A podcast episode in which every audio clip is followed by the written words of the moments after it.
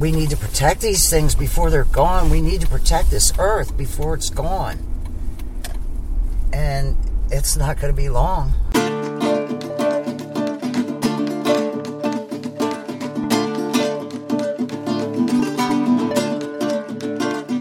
I'm Robin McGuire. I'm the official pipeline tour person. What does that mean, official pipeline tour person? I can, I'm going to drive you right up the right of way of the pipeline.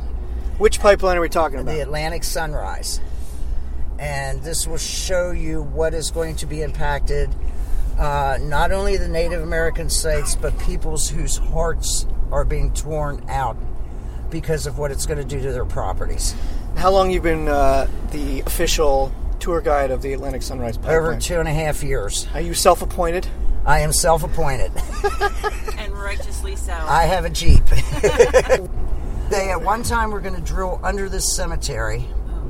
That only lasted a few months until they went and approached that guy down there, and he told them if they were going to drill under his barn, they were going to die.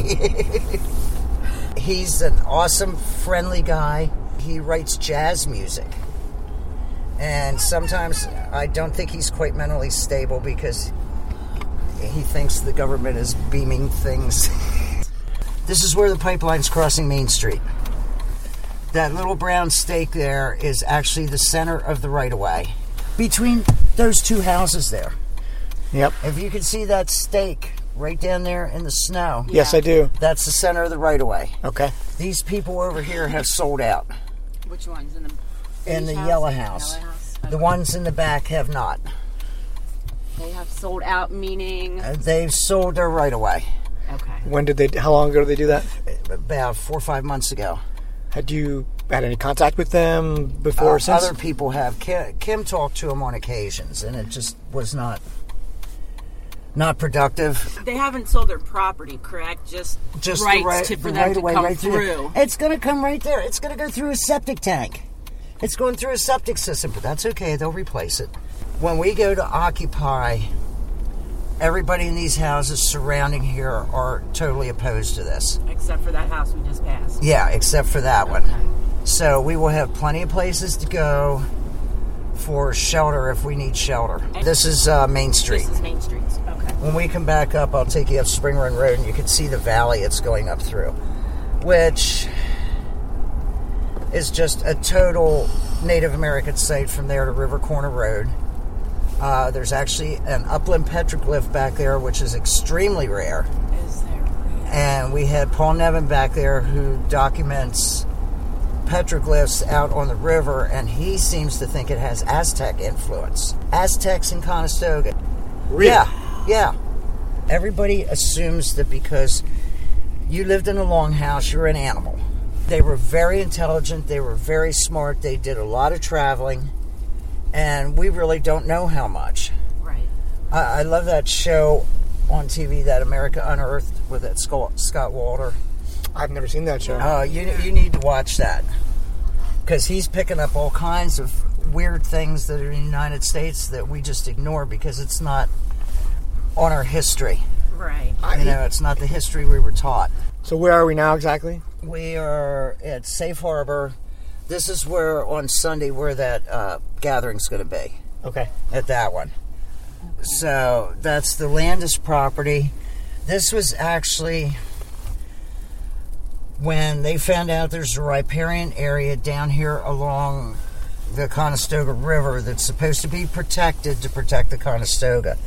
Uh, that was filed in 2001.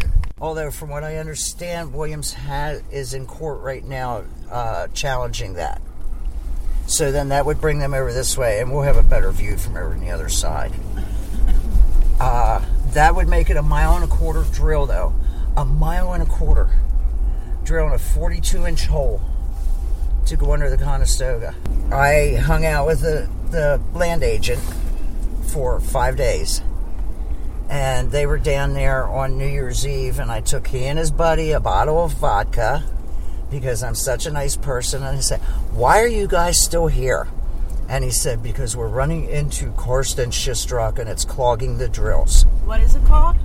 Karst and schist rock. So they had little drills, they were drilling like a four inch hole, and those drills were clogging. So what's a 42 inch? So they were te- they were test drilling, They were test drilling. They were, and they couldn't get through. They they couldn't get through with a four inch drill. It kept clogging. I see. spent five days down there in the cold, but it was kind of fun because I'd go sit in the car and I'd warm up, and then I'd get out because when you get out and approach a drill site, the land agent has to get out, and he's from Arkansas. So he's not happy about that. No, he's not happy about that. So he'd be standing there and his teeth would be going. Says, hey, Stretch, get back in the truck, get warm up. So he get back in the truck, I get back in my car for, oh, a minute and a half, and then I get back out again. So you, you, have developed a sort of relationship with these people. Oh, yeah. And they know you now. Yeah. And they like you, or, or they don't like you? No. They don't like you. Actually, I've met people from Williams that I had no idea who they were, they were, but they knew who I was. This is a Mennonite family right here. They have these things on their property and it says, that says property, uh, pipeline. And the Mennonite lady was down carrying a baby the one day, and I said to her, okay, PCE, pipeline construction entrance. And I said, Do you know where the pipeline's going? She says, Ah, up that way somewhere, I think. I said, Do you realize you will not be able to get out your driveway? I mean, look where their driveway is, the pipeline construction entrance. I said, Do you realize the traffic traffic back here? She's going, Oh. This is Pat Griffin's property over here. They came one day and gave her paperwork saying they were allowed to do a shovel test back here. There are burials back there. There's a site back there. I know that for a fact. They showed up at her door. They said, "We have this paper. We're going back and doing shovel tests." That was the original pipeline route. She says, "I didn't sign anything." They said, "We have it right here." Till she got a hold of her lawyer, they were already back there digging. How do they they what- forge her signature? Like what? I don't know. Don't know. Her lawyer's still dealing with that. There's a pond there for crying out loud. These people in this brick farmhouse just bought this eight months ago. Then come to find out there's a pipeline coming through here. They had no, they didn't know. They did not know because you don't have to disclose because it's not on your property. So she came crying over to Pat, going, "Did you know about this?" And they said, "Yeah, they have a lawyer. They're they're suing their real estate agent." They're suing their real estate agent. for non disclosure. So Pat doesn't want the pipeline. And if it comes to that, she will physically stand out front and try to stop him. Well, she The- won't be alone. Uh, the woman's 73. Williams, they've ig- just generally ignored that sense Mm-hmm. of opposition, and yet it seems as if to a, almost to a man, uh, people are united. So how, w- where's the disconnect? there? Not necessarily. The disconnect is they. Manor Township. Manor Township is pretty much so owned by three people because they have all those co op farms here, and they're all for it because they don't care because they don't live there. They're just looking at the big bucks.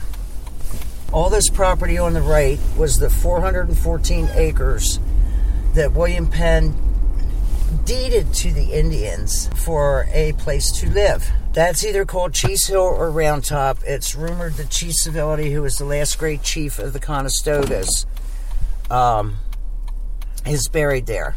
That field over there on the right behind that straight tree line there, that's where Conestoga town was from 1725 to 1750 ish. Uh, they did a dig back there in 1979. Barry Kent from the State Museum removed 80 burials. He removed well, he removed all the artifacts. He left the bones there. Just in that little field there, there's 80 burials. So how significant can this spot be? Yeah. They were going to put the pipeline between Chiefs Hill and Conestoga Town. There were markers here. And said you can't do that. And we did tear the markers down here. And Not to mention the pollution alone from all their equipment. Yeah. You know, I mean, we, we do live in a world. We, we know this that we're you know we're run by fossil fuels. You know, and we're not all necessarily anti-gas. We're pro Yeah. And I mean, I'm guilty. I get 18 miles a gallon in this thing. Yeah. that place is amazing. Yeah, it looks amazing. That belongs to one of the Borleys. And we'll pretend I didn't say this, but the door was actually unlocked. So Chris Baker and I went in. We believe the right hand portion of the house dates from around 1760. Uh, the massacre happened in 1763.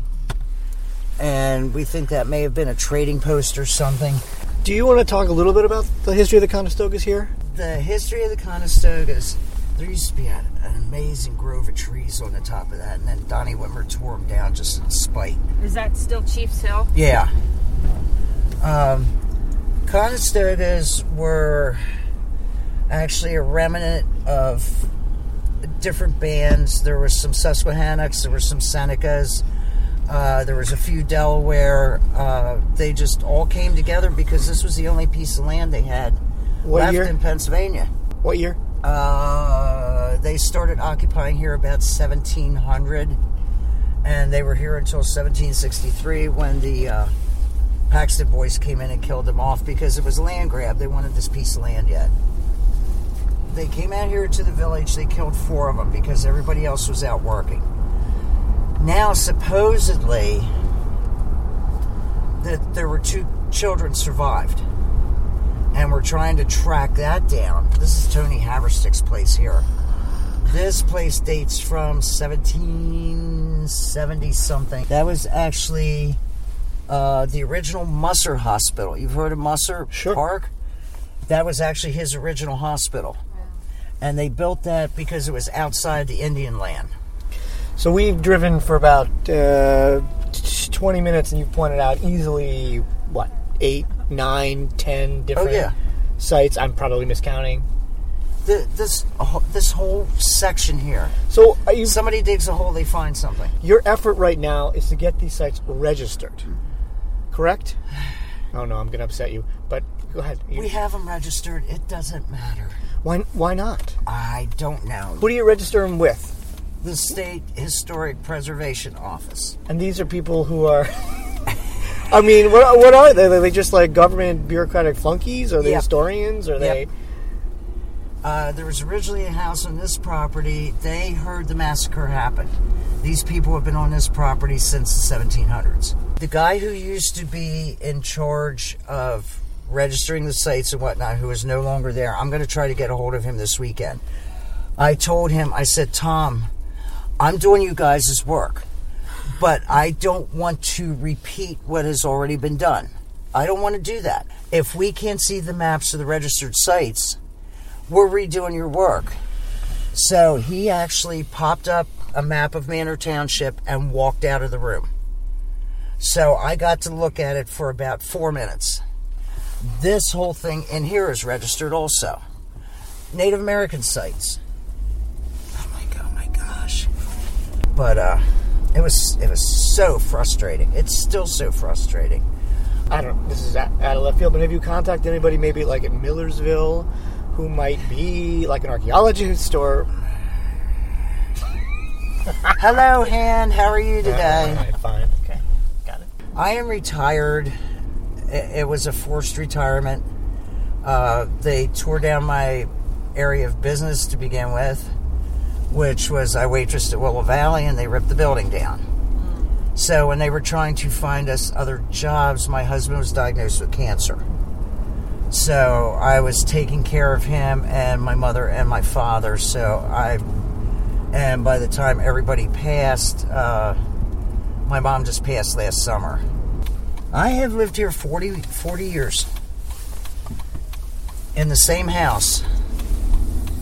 And when David and I started doing research on the properties, we were at the Lancaster County Historic Society. My maiden name is Franciscus. Uh, my maiden name family actually came over with Hans Herr. They were one of the seven families that originally settled Lancaster County. What year? 1730? 1718. 18. So when we were looking at the maps, we were looking at, at the uh, warrant maps for Conestoga Township. I am back on the land that my ancestor warranted in 1718. But if my grandfather was adopted from the Carlisle Indian School, then that throws all that out the window. Dude, Then it's just name, you know, in name only. so What do you you mean said, by you said well, you said if. If Meaning you're not sure. I am not sure, nobody. What's the ever- story? What is the story? Yeah. no, nobody ever talked about anything. My all my uncles look like Lakota. Um, they were all dark skinned, big noses, you know. Um, and my great grandfather was actually caretaker of the football field at the Carlisle Indian School. And Jim Thorpe's middle name is Franciscus, also, which is very weird. So I did a DNA when DNA first came out, and I came back 24% unknown. And, or, like my brother says, it could maybe 24% alien. yeah, which he says that's more likely.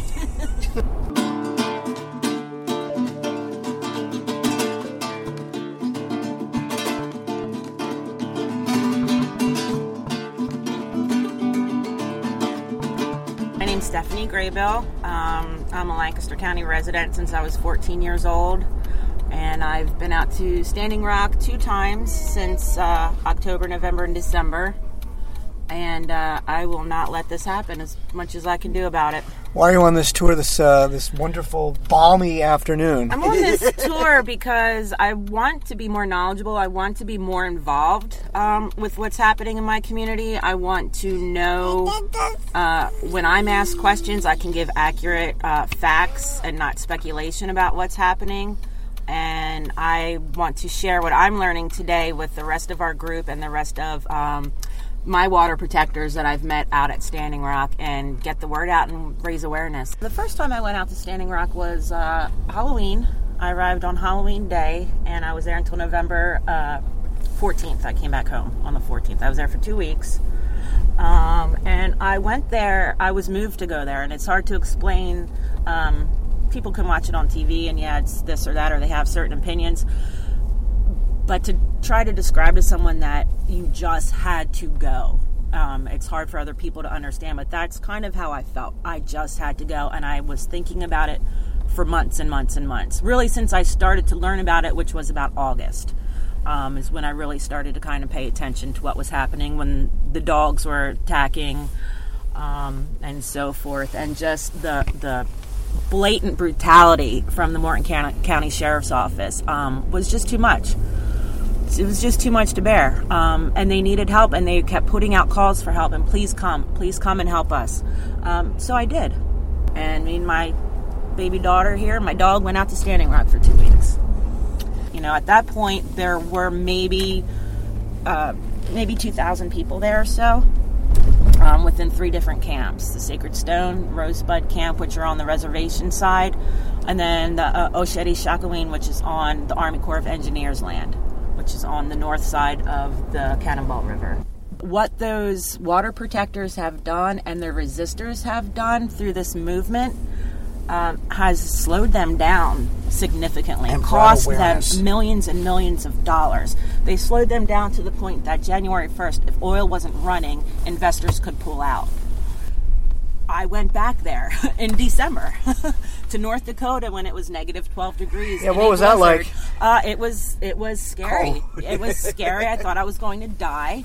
And actually, I mean, Standing Rock is almost the blueprint now for all of these other resistance and camps and water protectors. And Mm-hmm. I don't use the word protesters because we're not protesters, we're protectors. Yeah. Many people, as you mentioned, are seeing, uh, I guess it was December 4th decision um, as big victory.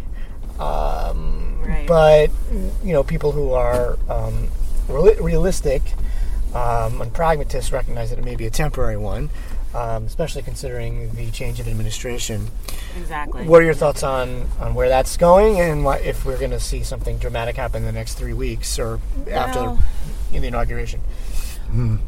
You know, I, I'm disappointed in Obama. I feel like he really just dropped the ball on this one. This could have been his legacy, um, in my opinion.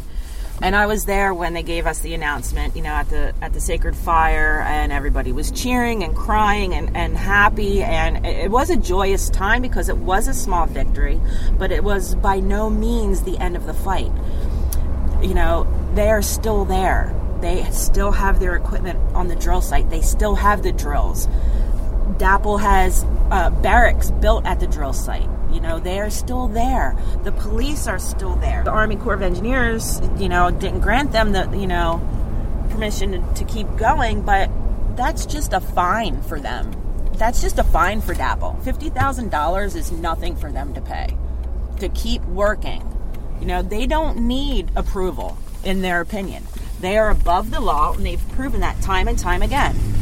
So, how do you, who protects you from the police? Who protects you from the, you know, from these companies that have bought the police off? What is the time frame as of right now? Time frame right now. Uh, Williams just asked FERC to move up the approval date to February 16th. Uh, which is bullshit because I've been reading. Is this Maverick? Yeah, okay. Um, the EIS, there's there's one section at the end of the archaeological section. I posted that on Facebook. There's all these unanswered questions. There's properties they have not been on to do archaeological studies, properties that David and I have registered because we're allowed on them. And they keep saying, well, they're not finding anything significant. I'm like, oh gosh. Significant in terms of its environmental impact, or significant in terms of Archaeological. archaeological? I mean, what, what do you need to be significant? They really don't. They don't specify what needs to be significant. What do you think is significant? I think if you find a great concentration of artifacts, there was a camp there. Right. And if there's a camp there, there's burials there. And just because they do a shovel test, which the archaeologist for Williams stood at that one scoping meeting over in Millersville, told two landowners that the shovel tests were set up to fail. That was right out of his mouth. What they're supposed to do is they're supposed to dig a hole 57 centimeters wide and 10 centimeters below the hard pan. I'm sorry I have to know all this. I, I, I really need to know how many shots of rum there are in a bottle.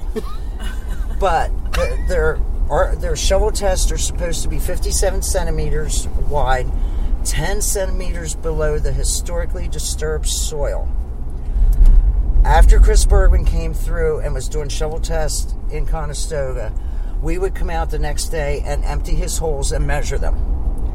They were only 20 centimeters wide and they never made the hard pan. I we took pictures with rulers on the damn things, took them up to the SHPO office, showed them to the guys up there saying, Is this a state approved shovel test? Well, it looks like it's below the hard pan to me. I'm like, Doug, it's not 57 centimeters wide. Look, it's 20. Just, oh my gosh. And they don't, they don't get it. Or they get it and they're not allowed to. Okay, this road straight ahead, this is the easternmost boundary of um, Indian Town that William Penn gave them. There's some amazing things up on there too. I'm gonna get permission to be on a property up there soon. There are some schools of thought that that place up there is not where the massacre happened. That it was over here closer to Coffee Street. And there's actually a barn on Walnut Hill Road that supposedly has a burnt beam from one of the cabins after the Paxton boys set fire to it. And there's the marker for Indian Town. The Tribe was exterminated. That's such an ugly word. Yeah. Exterminated. Well, vermin get exterminated. Exactly. And that's what they were considering.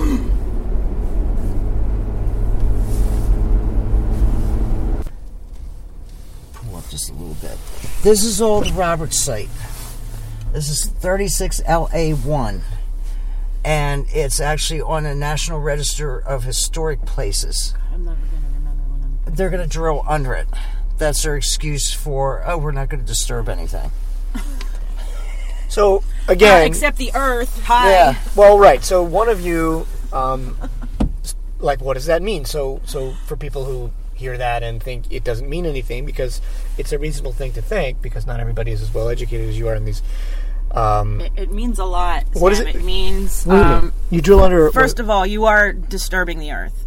You are killing grandmother Earth when you do that. Um, all pipelines leak. It's a known fact. All pipelines leak. They will leak at some point in their construction, in their existence. Uh, when they do leak, they're going to contaminate the soil. They're going to contaminate water. They're going to contaminate water sources, which could be your rivers, your tributaries, your creeks, your wells. Um, also, since these are farmlands, you're growing crops on these lands, corn, whether you're feeding people or you're feeding your animals, then you are feeding your animals and people contaminated corn, contaminated food. Um, you're leaking gases into the air because this is a natural gas pipeline, um, which is highly combustible.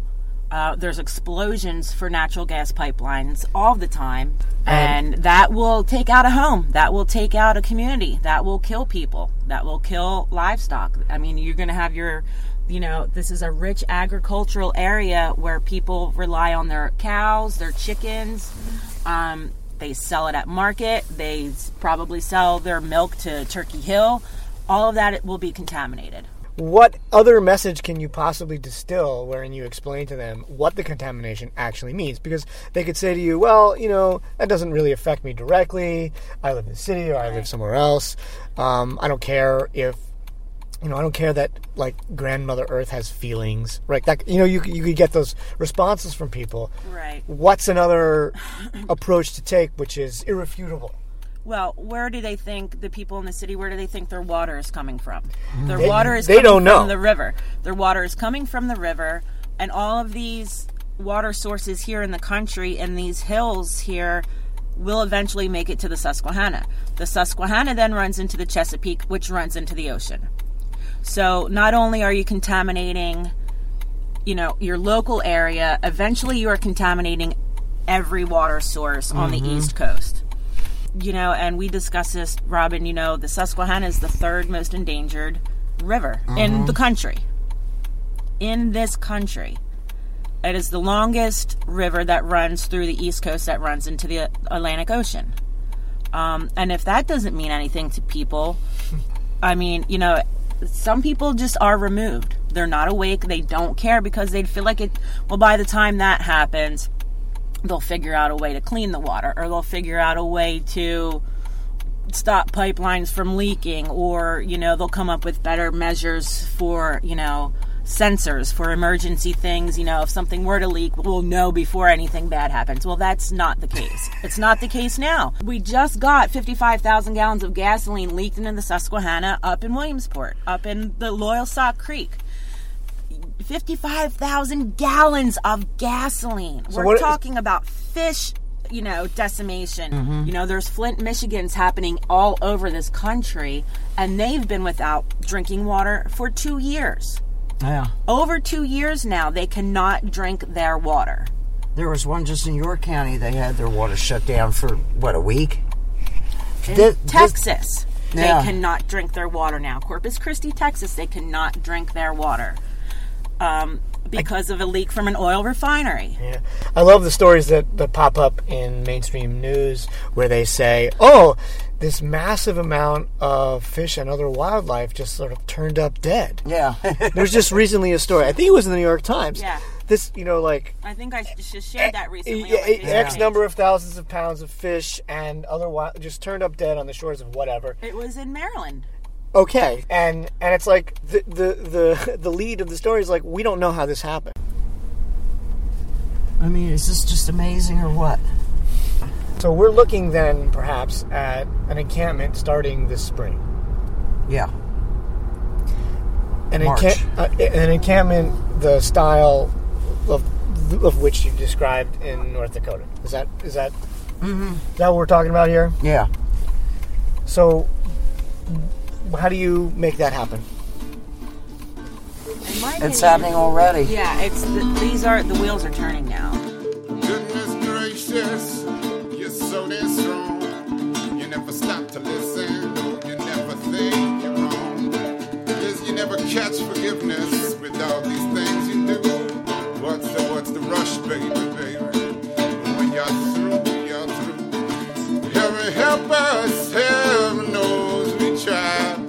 on the best, on the best, on the best, on the with this here life, with this here life. We'll never catch forgiveness with all the things we do. What's the rush, baby, baby? We are through, we are through. Thank you for listening to this episode of What We Will Abide.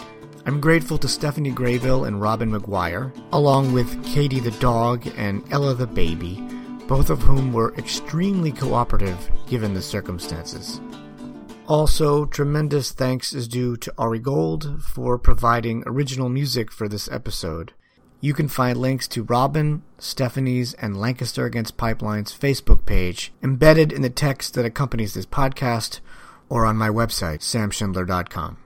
Major resistance efforts will likely commence this spring. Encampments will be off the River Road near Safe Harbor Park in Conestoga Township. If you need directions, get in touch with Robin. She knows everything about and has been everywhere in this neck of the woods and that bend in the river. Please share a comment about this episode or any other episode at samschindler.com or on What We Will Abide's Facebook page. What's this feeling we've shining on? We got switching things and switching things and seeing what falls. What's this crazy